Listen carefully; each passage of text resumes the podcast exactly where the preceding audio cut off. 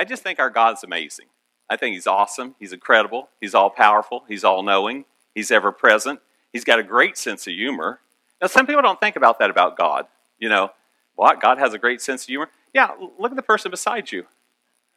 Uh, evidence that he has a great sense of humor. Maybe I should have said we should look in the mirror. Has a great sense of humor. Every time I look at an aardvark, I think, wow, you got a great sense of humor, God, you know, to create that. You know, how, how incredible God is. Uh, he, he's just, he's everything. His creative genius is beyond what our minds can even grab a hold of. If you ever look in, at the creation story in Genesis chapter 1, even if you're here today and this is the first time you've been to church and you've never heard anything about the Bible, you probably have heard this. On day number one, God begins the creation process and he says this, and let there be light. He says, and let there be light, and there was light. And then he separated the light from the darkness, and the evening and the morning was the first day. Uh, that's mind blowing. Now you may say, what's so mind blowing about that? To speak and light be created is, is mind blowing. But it, it's more mind blowing when we think about it. But then he creates the daily cycle. We've got this daily evening and morning was the first day. Then you watch some more creation. Evening and morning was the second day. And he goes on. Now, here's what blew me away. Day four, he creates the sun, the moon, and the stars. I remember the first time I read that, I said, How do you have evening and morning without the sun and the moon and the stars? My mind can't get around that, but our God can do it.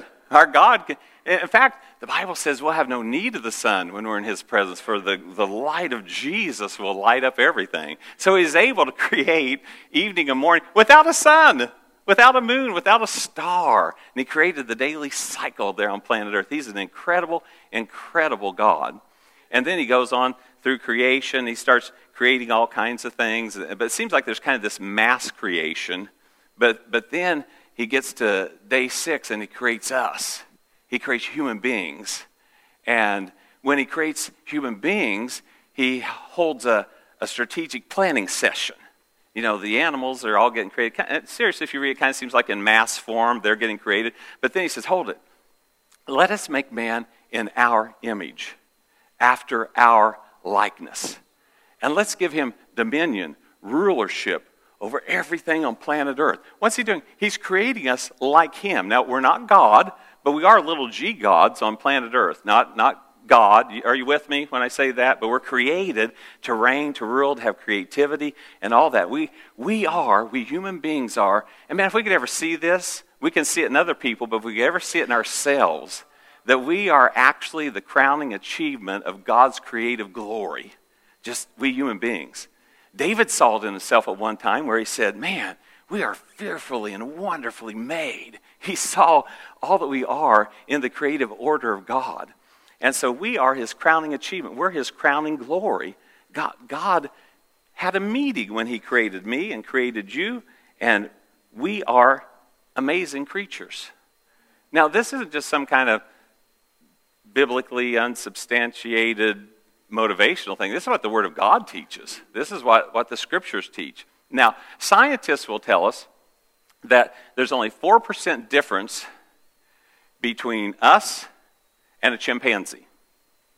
Now, I've mentioned that on occasion before, but, decided, but it's usually a fleeting thought, so I thought, okay, I'm going to really look at this. Now, I'm assuming that's true. I'm assuming the scientists have looked at that and said there's 4% difference. But would we all agree that 4% must be really, really big?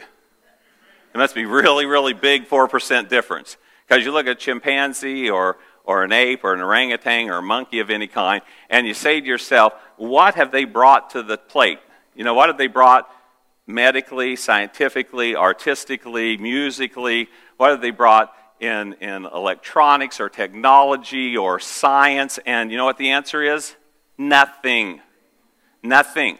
Now, I'm not dismissing the animal kingdom. I love the animal kingdom. I think the animal kingdom is absolutely amazing but they didn't bring anything to the table like that because we're created like that. We're God's special creation. We, we were created to be like Him, to rule and to reign and have creative power and thoughts and all kinds of things like God has.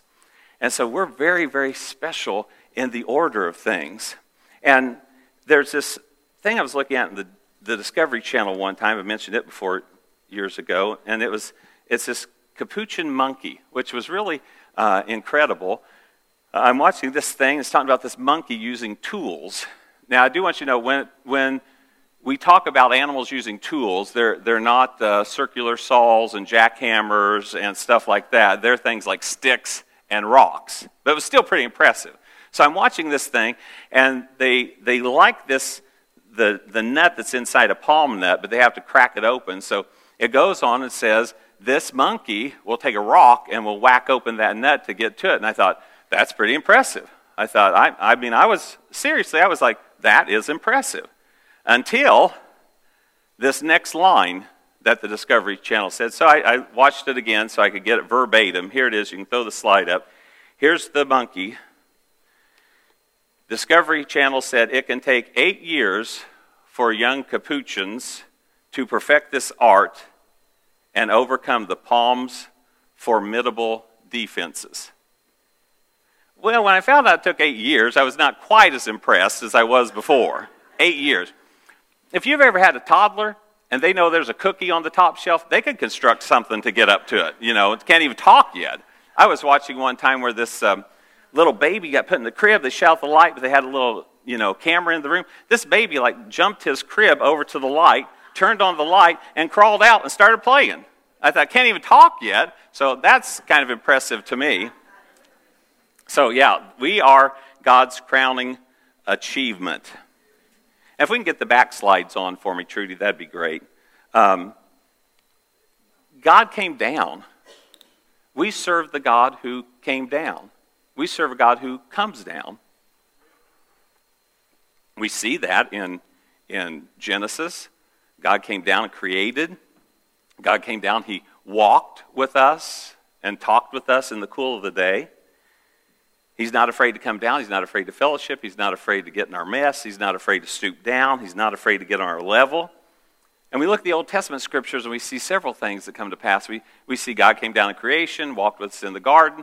We see God came down Sodom and Gomorrah. We saw that God came down Sinai with the Ten Commandments. We saw Isaiah saw the Lord high and lifted up, and the train of his robe filled the temple. And it was a terrifying thing to see God so, and that's just a few of the examples where God came down. Now, it always wasn't a beautiful encounter when God came down. Sometimes there was judgment, sometimes there was correction. But again, God's heart is always to direct us to a path that brings life. And so we serve this God who comes down. I started thinking about this because a couple weeks ago, now last week we had um, uh, Craig Keene here. And uh, real, I was really disappointed because Craig did a wonderful job. I mean, I, I, I, I hate when we have a guest speaker and I start getting emails that say, why don't you stay gone a few more weeks? You know, it's like, hold it, hold it. Uh, he did a wonderful job. I watched that. Uh, did a fantastic job. But the week before that, I, I, we looked at this thing that is unthinkable that God, Jesus, God in human flesh, the creator of the universe, that he actually, when everybody else was too proud, too afraid they would be looked down upon, that Jesus actually, remember we talked about a couple weeks ago, he, he took off his outer garment, wrapped himself with a towel, poured water in a basin, and he washed the disciples' feet. He, he stooped down. Uh, that's, that's the awesome God we serve. A God who will stoop down.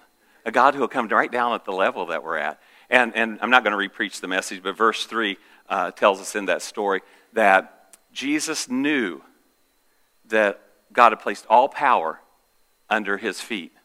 He knew he came from God, and he knew it was going to God. So, because he knew that, so he got up from the meal and wrapped himself with that towel and washed the disciples' feet.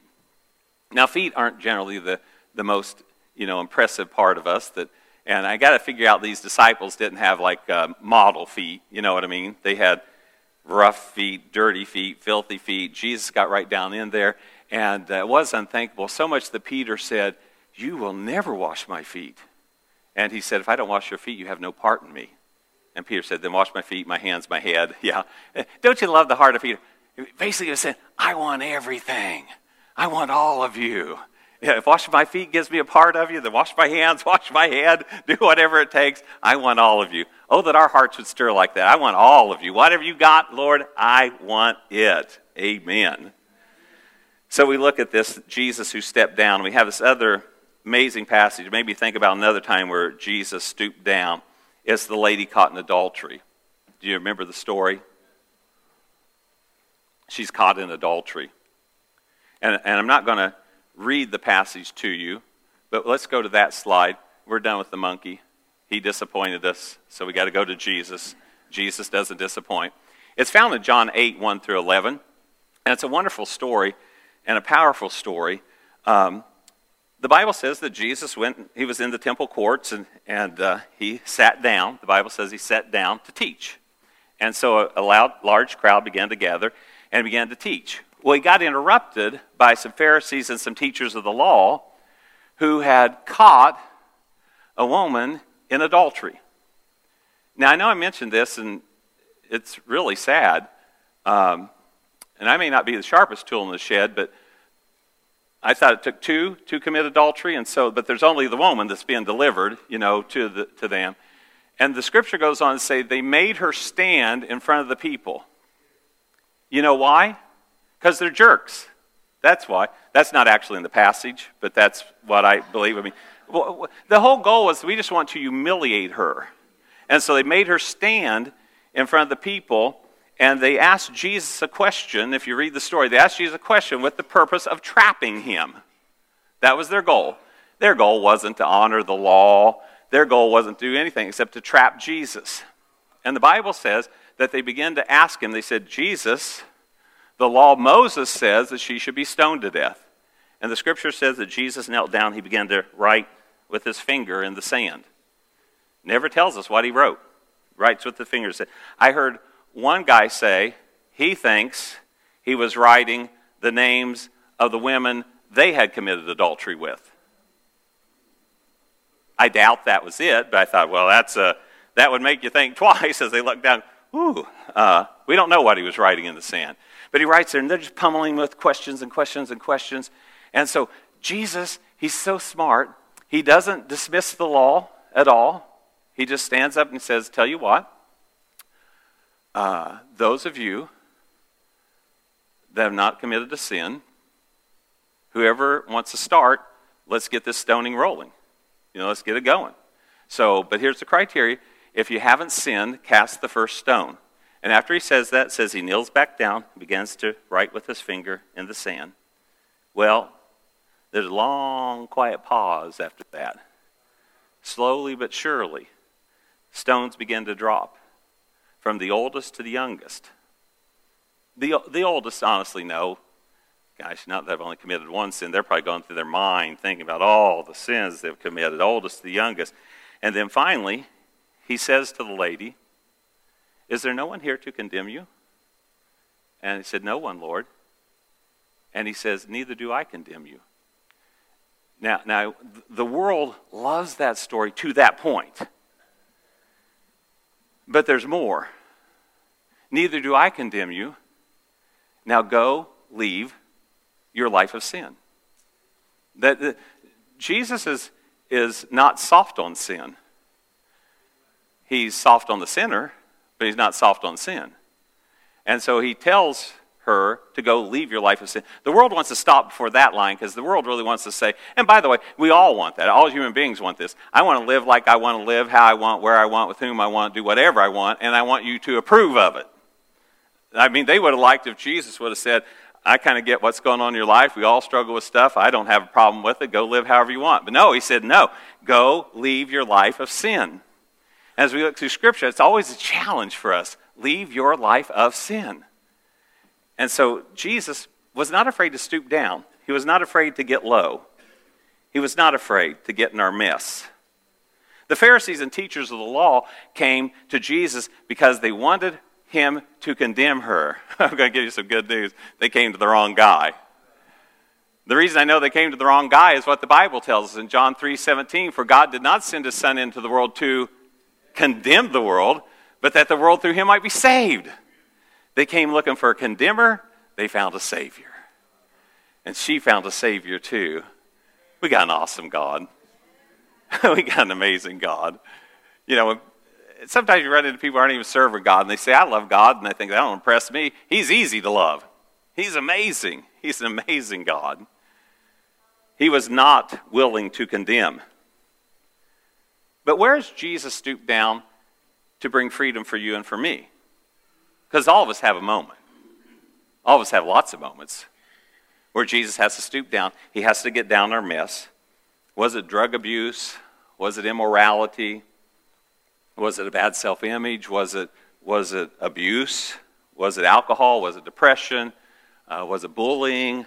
Was it mental or emotional trauma? I mean, the list goes on and on and on. What is it that Jesus got right down with us and said, I don't condemn you either, but I got a great idea for you.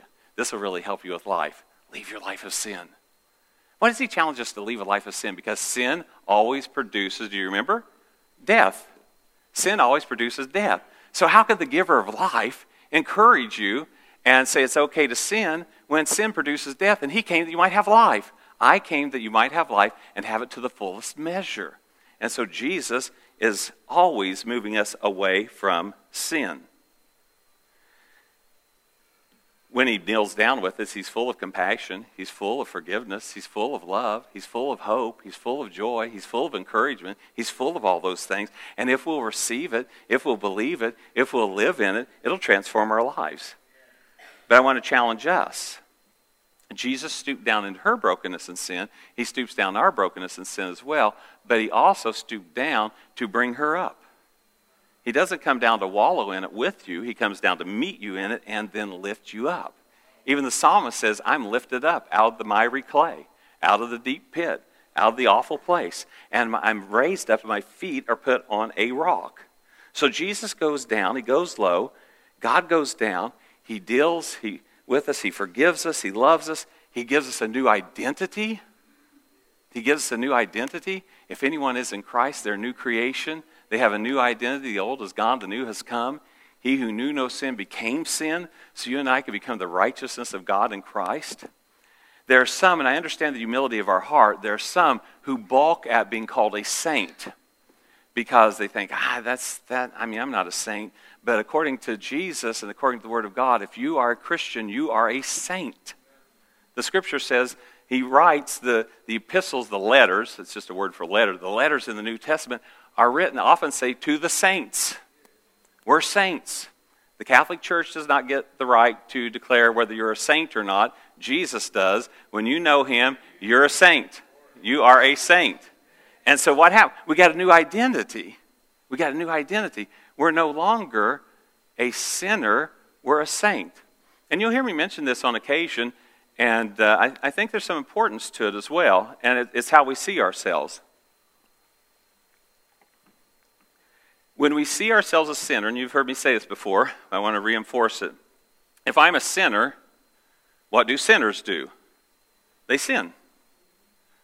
So I don't want the identity that I'm just a sinner saved by grace. What I really am, I'm very serious about this. I'm not just, you know, trying to split hairs. This is a biblical concept. I was a sinner who was saved by the grace of God, and I now am a saint in Christ. I, ha- I have a new identity. Now, if I get an identity that I'm a saint, we don't think a saint's going around sinning all the time, do we?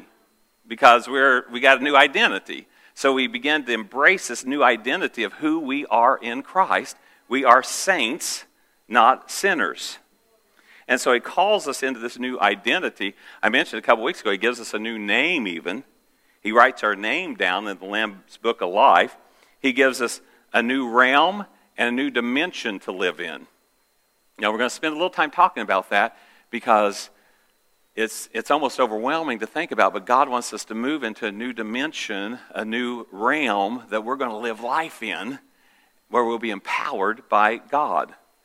So, Jesus comes down and then raises us up. So, we're going to look at Revelation. And I, we, we don't do this very often, but we're going to get crazy and read the entire chapter of Revelations. I know. It's 11 verses. It's just, I know, it's, it's, it's, it's not Psalm 119, thank God. It's, it's uh, Revelation 4. So, Revelation 4, John the Revelator. John, who I had the privilege of being in the cave that John was in on Patmos, and, and he had actually carved out a place in the wall and he carved out a place. And you know why? Because he liked to pray on his knees. Now, there's no rule to pray on your knees, but he wanted to pray on his knees. He had that carved out there because as he got older, he couldn't just pop up. So that was his little thing he could push on, push himself up to his feet as he prayed. I used to think, man, John had a lucky, everybody else had some pretty brutal deaths. Was at Patmos and learned that Patmos was a place for the criminally insane that they did not even want, even getting close to human civilization. So they exiled them to an island. Can you imagine being exiled to an island of the most heinous, wicked, violent, awful criminals in the world? It probably wasn't a great place to vacation. You know, it was a, a tough place. So John is having this encounter where, where the Lord's showing him things that are to come in what we call the book of Revelation. So in Revelation chapter 4, John's writing, he says, After this I looked and there before me was a door standing open in heaven. And the voice I had heard speaking to me like a trumpet said, Come up here, and I will show you what must take place. At once I was in the Spirit. That's a good place to be. You know, that's a good place to be in the Spirit. At once I was in the Spirit, and there before me was a throne in heaven. He's going to unfold this thing. We're just going to get a little tiny glimpse of God and His glory here. But go ahead and let it sink in. We're going to get a little glimpse. There was this throne in heaven, and someone sitting on it, and the one who sat there had the, sat there had the appearance of jasper and ruby. A rainbow that shone like an emerald encircled the throne. Surrounding the throne were 24 other thrones, and seated on them were 24 elders. They were dressed in white and had crowns of gold on their heads. From the throne came flashes of lightning, rumbles, and peals of thunder. In front of the throne, seven lamps were blazing. These are the seven spirits of God. Also, in front of the throne, there was what looked like a sea of glass, clear as crystal. In the center around the throne were four living creatures. These, these guys are wild. Four living creatures. They were covered with eyes in front and in back. The first living creature was like a lion, the second like an ox, the third had the face of a man, the fourth was like a flying eagle. Each of the four living creatures had six wings and was covered with eyes all around, even under its wings. Now, I have no idea. My supposition, I'm, I'm, serious, this is my supposition. You can read somebody else that's smarter than me and they may give you a better thing. But I just started thinking about that and thought, you know what? I think they need all those eyes to just capture a glimpse of God's glory. I think it's so amazing, so outstanding, so incredible that they need to see all of it, and they still can't capture all of His glory. Then it says, each of the four living creatures had six wings, covered with eyes all around, even under its wings. Day and night they never stopped saying, Holy, holy, holy is the Lord God Almighty, who was and is and is to come. Whenever the living creatures give glory, honor, and thanks to him who sits on the throne and who lives forever, the 24 elders fall down before him who sits on the throne and worship him who lives forever and ever, and they lay their crowns before the throne, saying, You are worthy. I just pictured, I, I don't know if we're going to have, well, it does say there's crowns that we earn in the kingdom, but I, I think these people are just saying, I'm not worthy to wear this crown. You're worthy. They take it off and lay it at his feet. Knowing our God, he puts it back on their head because obviously it's always there every time this happens that they take it off. You are worthy O Lord and God, to receive glory and honor and power, for you created all things, and by your will they were created and have their being. Wow. Little, little glimpse of the power, beauty, and majesty of God.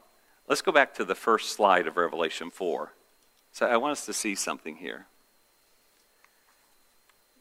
The, the first slide says, After this I looked, and there was before me a door standing open in heaven, and the voice I first heard speaking to me like a trumpet said, Come up here, and I will show you what must take place after this. Now, I know this is a very specific interaction that John's having with God in heaven. And there are some who would say, you can't apply any of this to yourself. But I see the scripture is always giving us examples of application for our lives. I, I, I, this scripture gets beat up all the time in, in, Chronicles where it says, If my people who are called by na- my name would humble themselves and pray, turn from their wicked ways, you know the verse. And I'll read all the time, We can't claim that. That was for those people. I said, Yes, we can. Sure, we can. Has God's passion changed? Not at all. I think that's applicable to our lives. I understand that was a verse given to those people at a very specific time, but I'll guarantee you that verse will fit my life and your life many times that we can apply that. And so God is saying, there's a door. Did you notice something about this door? It's open. It's not the door where he says, Behold, I stand at the door and knock if anyone would open the door. This door is open. It's giving an invitation to us. This door is open. And he says, and I like this, I've already come down there. I've got in your mess. I've delivered you. I've given you freedom and, and love and forgiveness and purpose and acceptance and a new name. I've, I've got down in your mess. Now, here's what I want come up here. I think it's time for the church to come up here. You know, we, we do a lot of, let's wallow down here. No, let's not wallow down there. Now, hear me, because I got a father's heart. Hear me. I'll get in your mess with you, and we'll wallow around for a little bit, but the goal is going to be to get you out. I don't want to wallow around in the mess with you for a year, five years, ten years. I want, I want you to know there's a door open for you. And, and, and God's saying, come up here. Come up here. We're, we're done down there. Come up here. He's calling us up. Hmm. You say, well, I don't know about that. Well, I do because we found out in Colossians 1.13 that we've been rescued from the kingdom, the domain, the dominion of darkness, and been transferred into the kingdom of the Son he loves. That's an open door. You had an open door to get out of that kingdom and get in this kingdom. We found out in Ephesians 1 that Jesus has been raised up, seated high above everything else. And Ephesians 2 says we've been raised up with him. We got a new position. It's an open door, a new place, a new dimension to live in, a new plane to, to do life on. And we're, we're seated with Christ, and it stresses far above. Not just a little bit above, but far above. Far above. I love that about God. He's always exceeding everything. He, he always is. I just think about it all the time. That's why I share it with you all the time. God isn't just enough, He's more than enough. The Bible says, Now unto Him who's able to do. It'd be fine to say anything and everything. But now to Him who's able to do exceeding abundantly above all that you can ask, think, or imagine. Wow. We, he has all surpassing power. He has, he's far above. Everything's more than it needs to be in God. The only problem I have with this is I'm fearful that we watch too much TV. So when we think about, you know, going into a new dimension or a new plane, we visualize a portal opening. And we step through and we dematerialize. And then we rematerialize. And go, oh, yeah. But no, that's not the way it works. Jesus had a kingdom, he lived in it and operated in it all the time. He said, and he said, the kingdom of God is within you. He operated in that kingdom all the time, and people would walk by him and not even know he was operating in the kingdom. He said, I have a kingdom that's not of this world. He said, you know, rescue yourself. I could, I could call a legion of angels. I could call 10,000 angels. I read in the Old Testament one time one single angel killed like 70 or 80,000 people in a battle, so you wouldn't even need a legion. One would, one would suffice. But he said, I have a kingdom that's not of this world. And so when we step into a relationship with God, we walk into the dimension and we now place ourselves in a kingdom that's not of this world, but we operate in it. We operate. Any place, listen carefully, any place you will make Jesus king, his kingdom is operating there. Any, any place you'll make him king. And so in my life, in this church, in our homes, in our region, we declare Jesus Christ is King. He is Lord. He is Master. He is Sovereign. Then His kingdom reigns there. Any place we will let Jesus be King, His kingdom reigns. And He's calling us up to that. And so we live these ordinary, extraordinary lives right here on planet Earth. Our everyday walking around doing life lives should be operating in a different dimension, on a different level, in a different kingdom. There's a Christian TV show host who has this little line, naturally supernatural. I say, I like that. So I think that's what the, the, I'm trying to convey and what the scriptures try to convey. We do, we live a supernatural life very naturally. You, you may say a prayer sometime, you, didn't feel anything. Well, big deal. You're in a kingdom, and it functions. And so you'll find, well, I got that prayer answer. I didn't feel any goosebumps, didn't feel any emotions, didn't get loud, didn't do anything. Now, it's a time for anything, however the Lord leads you, but you're in a kingdom. You're releasing something in a kingdom. The, the power of our prayers and of our words and of our lives. We live in a kingdom. Now, Jesus is saying, Come up. Now, I know you all got a natural life. You're going to leave here, you're going to get something to eat, you're going to mow grass this week, you're going to clean the house, you're going to wash dishes, you're going to clean yourself, you're going to brush your teeth, you're going to, you know, prepare food, you're going to you're going to go to work, you're going to go I think school's out for the summer. You're going you're just going to do life. But I want to encourage you, do life with a kingdom focus. Do life realizing I am on assignment. I, I just I just want to ask is what do you do for a living? So, somebody shout out to me what they do for a living. Drive a truck. What? Electrolysis. What else? Teacher. What? Nursing. What else? Farmer. Accounting. There for a minute, I thought we only had two employed people, but now I'm starting to see we got more. Okay. Now, let, let me say this to you.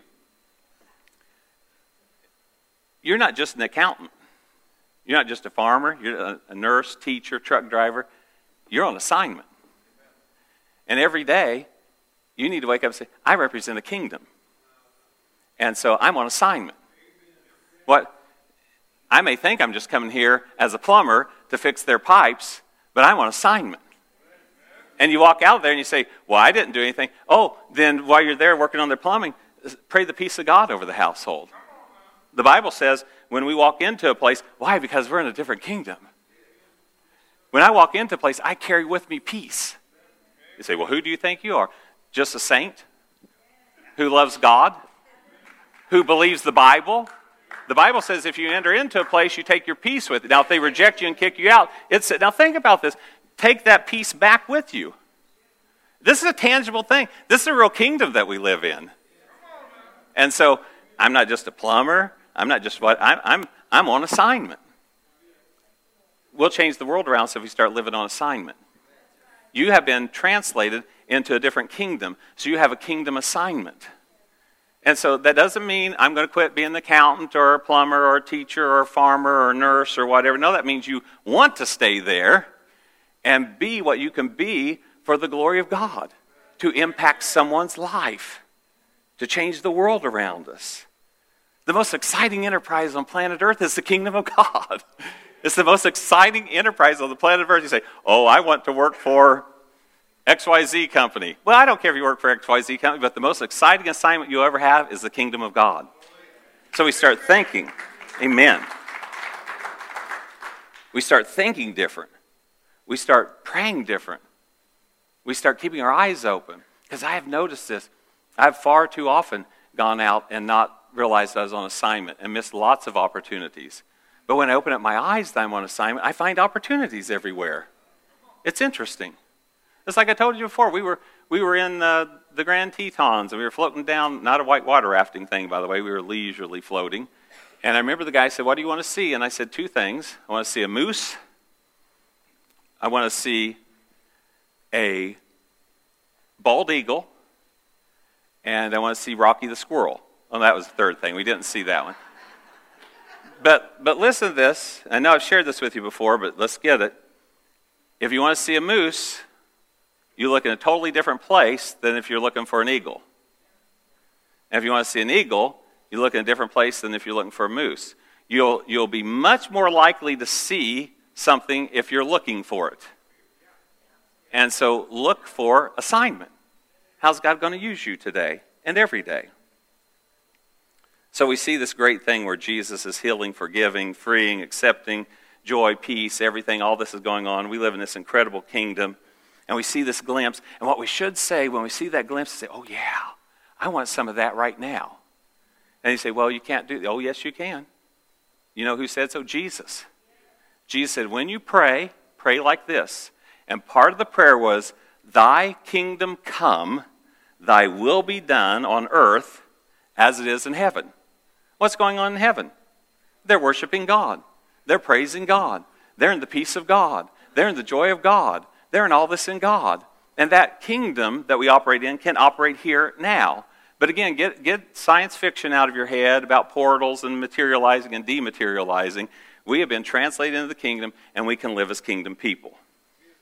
So, what we're going to do, we're going to end the service a little different today.